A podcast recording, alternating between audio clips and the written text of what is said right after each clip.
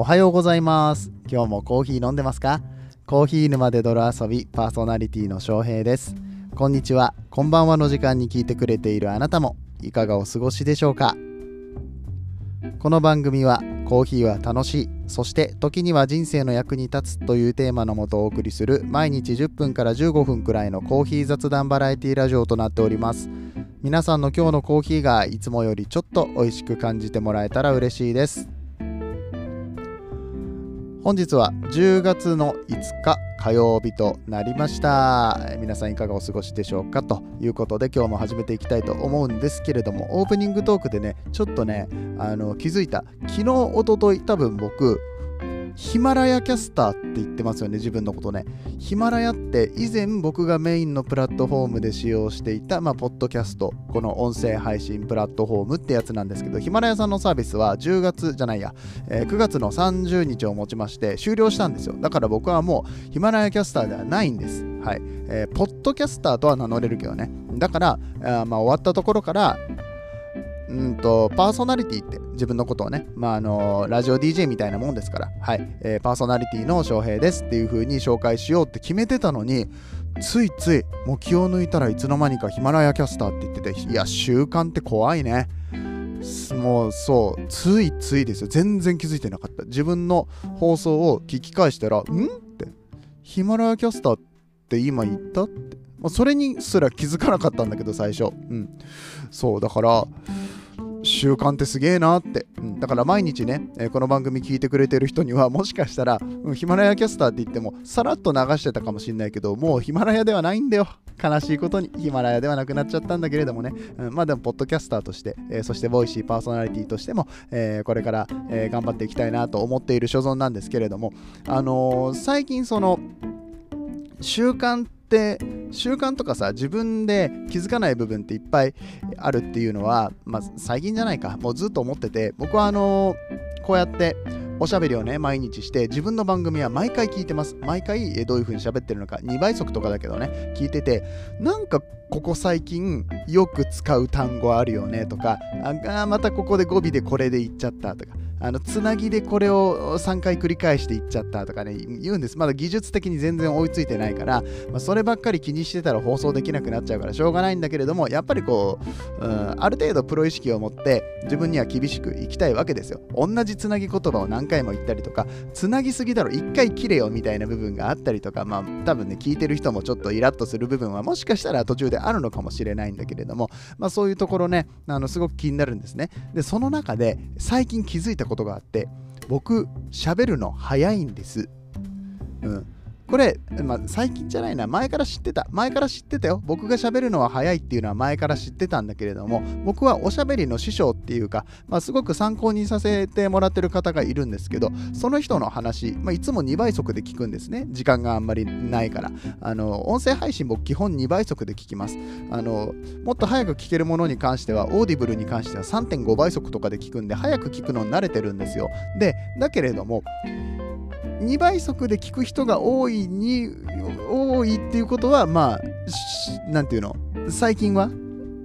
あの若い子とかも YouTube とかアニメとかもにばいで見るらしいからね、うんまあ、それはあのトレンドとして分かっている。そういう人たちのためのスピードで、まあ、いちばい速はちょっとゆっくりめに話した方がいいっていうのがあったりするんですよ。で自分の好みの速さでいちばい速じゃ遅すぎるんだけど いってんにばい速にしようかな いってんごばい速にしようかな、それじゃ遅いからもうにばいで聞きたいよって、いろんな人がそれを選択できるようになっているので、まあ、それを加味しながらうまく間を取ったりとか聞こえやすい喋り方をしたりとかするっていうのが、まあプロだと思うんですよ。おしゃべりをしていたら、僕はもうよんひゃくなんじゅっかいも放送してますから、そこら辺までやっぱり考えなきゃいけないと思ってるんだけれども、僕は喋るのが早いんですね。で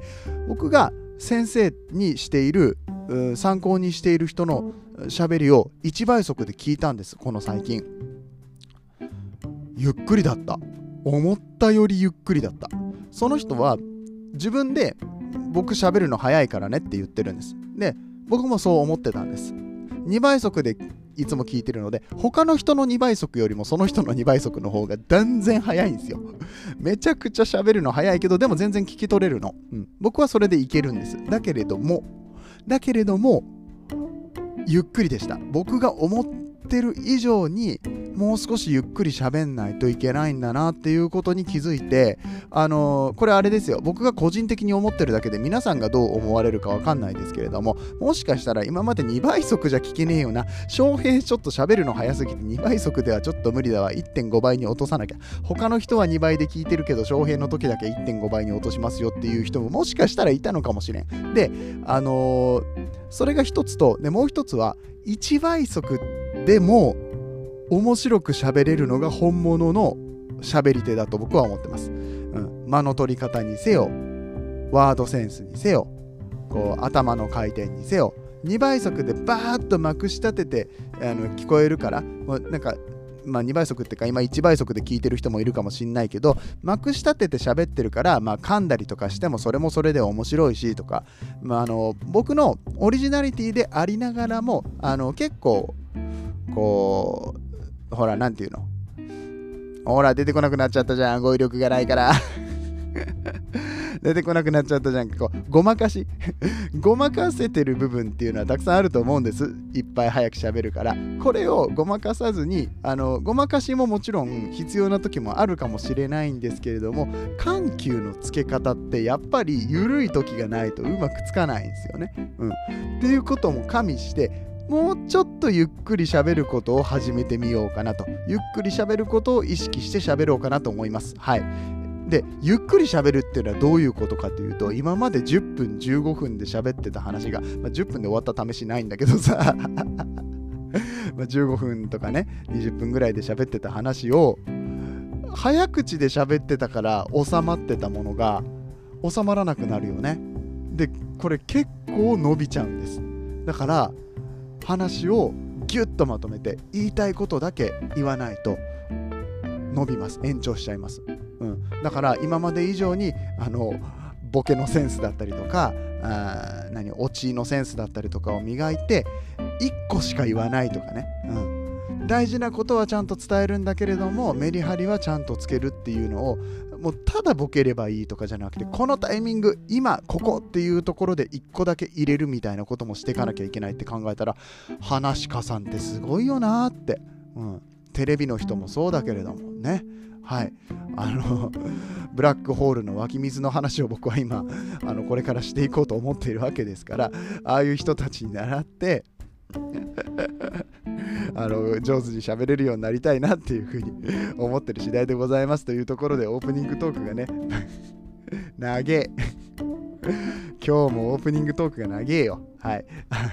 オープニングトークじゃないレベルまで長くなってしまうこのコーヒー沼で泥遊びもね、もう今後のオープニングトークも考えなきゃいけないよね、えー、せめてにふんにふんはんで終わりたいなと思ってるんですけど、現在はっぷんですで、あのメインの話全然違う話するんだけどいいもうマジでここまで話してきたことなんなんてぐらいメインの話全然違う話するけどいいもうほんと自由だよね。まあその自由さを買ってお話を聞いてくださっている方も い, いらっしゃるかと思うんですけども、あのごめんね、ほんと最近 アップルポッドキャスト であの特集に取り上げていただいて、日々の習慣っていうね特集に取り上げていただいて、大丈夫なんこの番組日々の習慣でってそっから入ってきた人にとってはマジでびっくりしてると思うんだけれども、まあちょっとバラエティラジオなんでその辺は分かっていただいて聞いていただけると嬉しく思いますね、えー、もうきゅうふんぐらい経とうとしてますけど、こっから本編だけサクッとやっていきたいと思います。もうどっちが本編やねんって話になりますけれども、はい、えー、もうちょっとお付き合いいただけると嬉しく思います。ではでは本編やってまいりましょう。この放送は歴史とか世界遺産とかを語るラジオ友沢さんの提供でお送りします。いやー、空気階段のネタほんと面白かったよねあ、これいい言って、まあ、空気階段のネタっていうところまではいいか。これまだもしかしたら見てない人もいるかもしれないからねさっきちらっと言いましたけどそう、まさかね、あのブラックホールの湧き水ってもう面白いよね。でブラックホールの湧き水の画像がもうすでにツイッターとかで回ってるって、もう本当にね、あのコーヒー業界の人たちはバカバカだと思うんだけどねでもそんなバカバカのコーヒー業界の人たちでなんだけれども、真面目にやるときは真面目にやるんですよ。あの我々は環境負荷負荷かんだよ、いきなり噛んだ。もうほんとゆっくり喋って噛むって一番恥ずかしいんだけどさ、環境負荷ね、うん、について、まあ、すごく考えるわけです。あのコーヒーっていうのは非常に環境負荷のかかる、うん、植物です、うん、あのよくカーボンオフセットって言葉が最近は出てきてますけれども、要は、えーと、何かの授業を起こすときにね、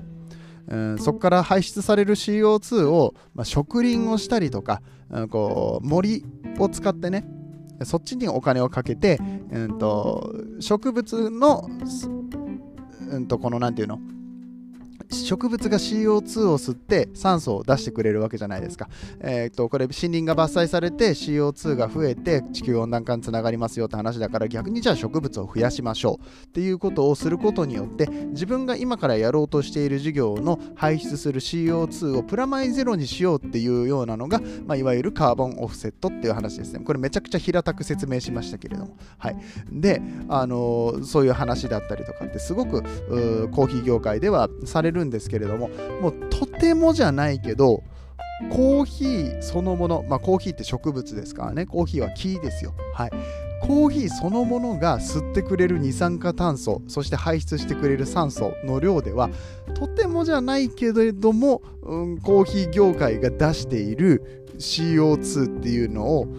オフセットするために、ゼロするために賄いきれないんですね。だってよく考えてみてください。日本に入ってきてるコーヒー、まあ、日本国内であの生産されているものなんてほとんどなくって、えー、何アフリカ、えー、ケニアとかエチオピアとかタンザニアとかからコーヒーが来ます、はい、インドネシアからコーヒーが来ます、ベトナムから来ます、ブラジルからも、エルサルバドルからも、コロンビアからもコーヒーが来ます。これ全部船便できます。そんだけ燃料を食ってるっていう話ですよね。これだけ考えても、もうとてつもない量のコーヒーのあコーヒーのじゃない シーオーツー の排出がされてるわけです。で、そこから、まあ、焙煎機も熱が出ますのでね、当然ね、まあ、火使いますし、まあ、その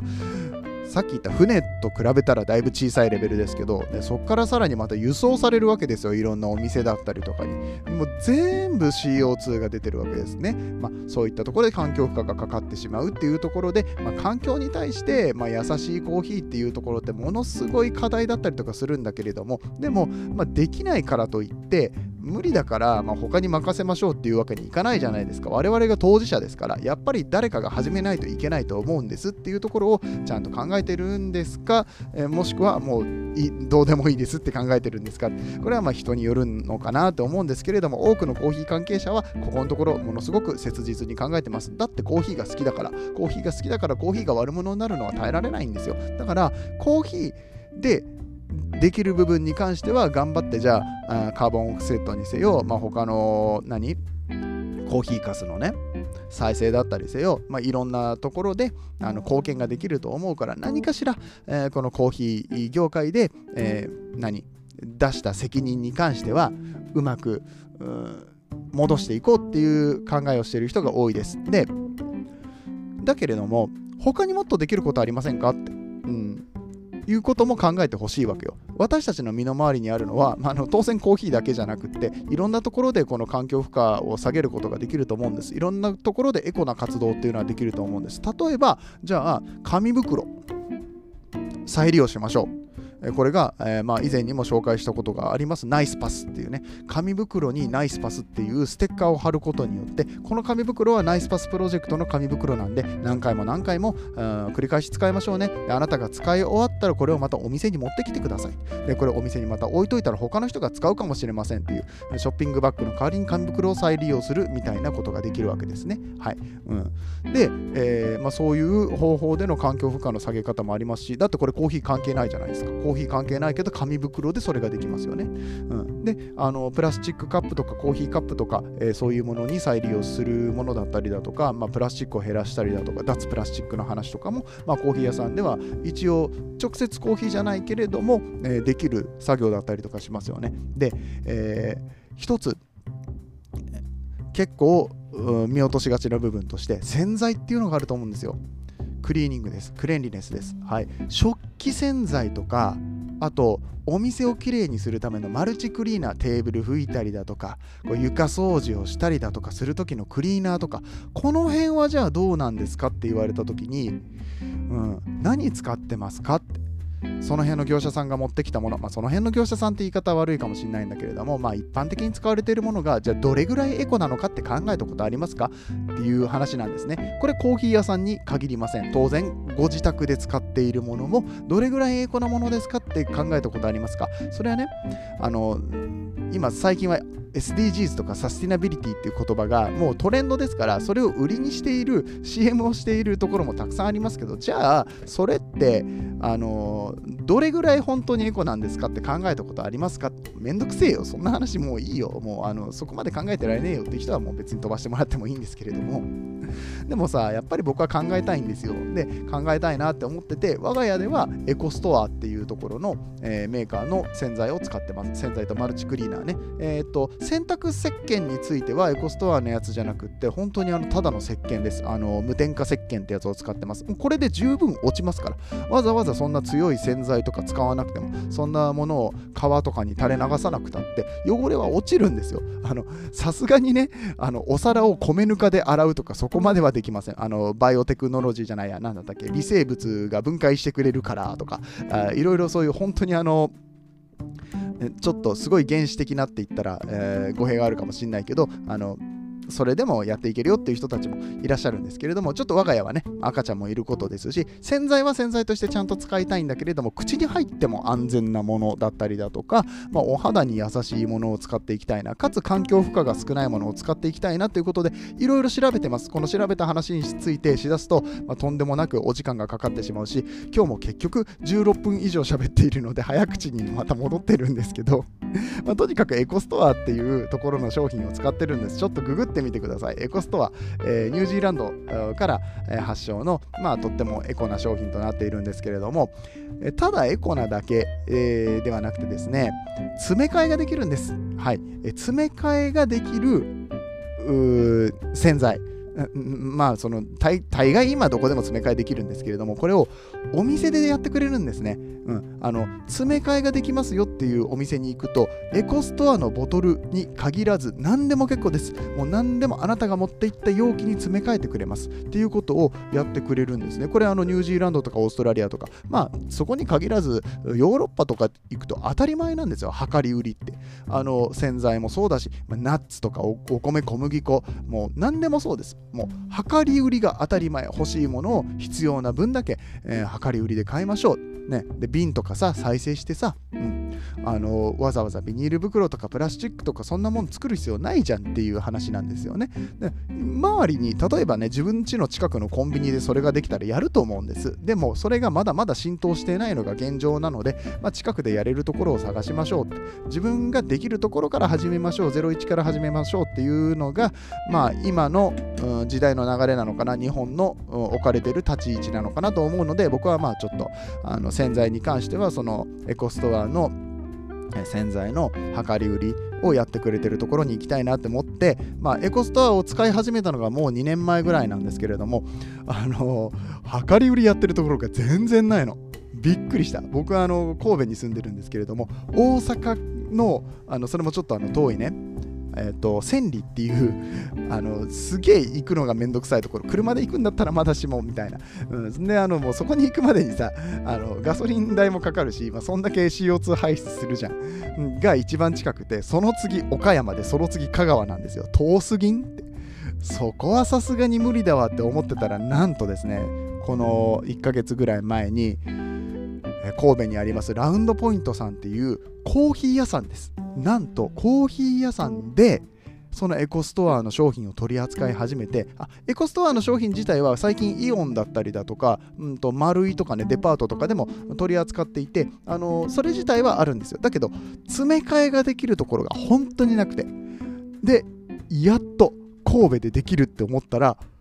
僕の大好きなラウンドポイントさん、僕あのここのねオーナーの梅谷さんっていうのはエコだったりとか、あと自然の何火災が世界で起きたりとかさ、重油事故とかが起きたりとかするといち早くあのインスタとかのストーリーで上げてね教えてくれて、英語が読める人ですから、英語とフランス語ができる人ですから、もうそこまでやってくれてね、まあ、本当にあの地球のこと考えてるんだなっていう方なんですけれども、この方のお店でなんと量り売りができるってことで早速行ってきて、僕まだインスタの記事をちゃんと上げれてないんですけどね、もうこれみんなにやってほしい。もうだって量り売りで十分じゃん。でしかもちゃんと洗剤で落ちるし、であの洗剤落ちきらなかった時にさ、あの口の中に入っても安全だし、赤ちゃんとかにも安全だし、であのいろんなこうあの環境関係の認証とかも取ってるんですよ。えっとオーガニックはもちろんそうなんだけれども、えっとね、えっとまあ、ニュージーランドってそういうすごいエコ大国なんですけれども、えーと、トイツエンバイロマークっていうのがあります。えーとまあ、これニュージーランドの企業が提供している認証マークなんですけれども、えー、これはビジネスにおける環境側面と影響を正確に測定し管理し、環境問題に対して行動を起こしているという証明のマークなんですね。えー、これのダイヤモンドっていう、もう最高級のマークがついていたりだとか、うん、するわけですよ。うん、もうあのーほ他にもこう動物実験していませんよとかね、うん、あと、あと遺伝子組み換えのものは使ってませんよとかね、うん、もうあのいろんなことが、うん、書いてありますし、このエコストアっていう、うブランドが、えー、どれだけこの地球環境負荷に対して、えー配慮しているかということに関しましては、このエコストアのオンラインサイトとかにもうめちゃくちゃしっかり書かれていますからね、うん、森を守っていこうだとか、えー、この人間の暮らしとか動物の暮らしを守っていこうだとか、えー、そういったところね、少しでもですよ。いや僕はもう多分めちゃくちゃあの悪いこともしてます悪いこともしてますけれども、だからこんなところでちょっとぐらい貢献したところで、あのねあの将来は結局地獄行きかもしれないけどもでも今あることでやれることはやりたいじゃないですか。うん、であのこれやらずしてあしゃあなかったな俺は地獄行きかって思うのと、 こ, こんだけやったけど地獄行きかっていうのと、もうこもうどうせやったって地獄行きなんだから別にやんなくてもいいじゃんっていうのとでは多分生き方が違うと思うんですね。今現在まあその天国地獄の話は分かんないよ、その別に仏教徒でも神道でもないけど、あのそこで今できることをやらなかったらきっと後悔すると思うんですよね。だから、えー、目の前にあるものからまず一歩自分が踏み出しやすいものから、えー、何かしらこの環境に対する配慮をすることによって、もしかしたらこれがコーヒーに返ってくるかもしれないじゃないですか。自分の息子、娘、孫、家族、いろんな、えー、大切な友達のところに帰ってくるかもしれないじゃないですか。あの時やっといてよかったなって思えることは今のうちにやっておきましょうということで、まあ、この辺もね、まあ、昨日話しましたけれども、後回しにしないっていうことをが大切かなと思いますので、今日からできることを調べてぜひやっていただければと思いますと、はい、えー、真面目な話になりましたよ。たまにはこういうこともあるんですよオチをつけないといけない呪いにかかってるんでね、これあの真面目な話で終わるとちょっと不安になるっていうのがあるんですけどね。しかも今日はちょっと長くなっちゃいましたね。熱く語りましたけども、今日の話が面白かったよと思っていただけた方、ぜひぜひ、えー、チャンネルの拡散とか、えー、フォローをまだしてないよって方は、えー、フォローボタンポチッとねしていただいて、毎日毎朝配信しておりますので、ぜひとも、えー、今後ともよろしくお願いしますといったところで、火曜日です。えー、残り、えー、数日間、えー、じゅうがつねまだ始まったばっかりですからね、暑さ寒さいろいろありますけれども、まあ暑い時はアイスコーヒー飲んで、えー、寒い時はホットコーヒー飲んで、えー、コーヒーが飲めない人はまあチャイティーとか飲んで、まあいろいろね、えー、楽しみながら、この秋の一時、あといっしゅうかんにしゅうかんぐらいでまた急に寒くなってきたりとかすると思うからさ、うんえー、楽しんでいただければなと思います、えー、ではではまた明日お会いいたしましょう。お相手はコーヒー沼の翔平でした。次はどの声とつながりますか？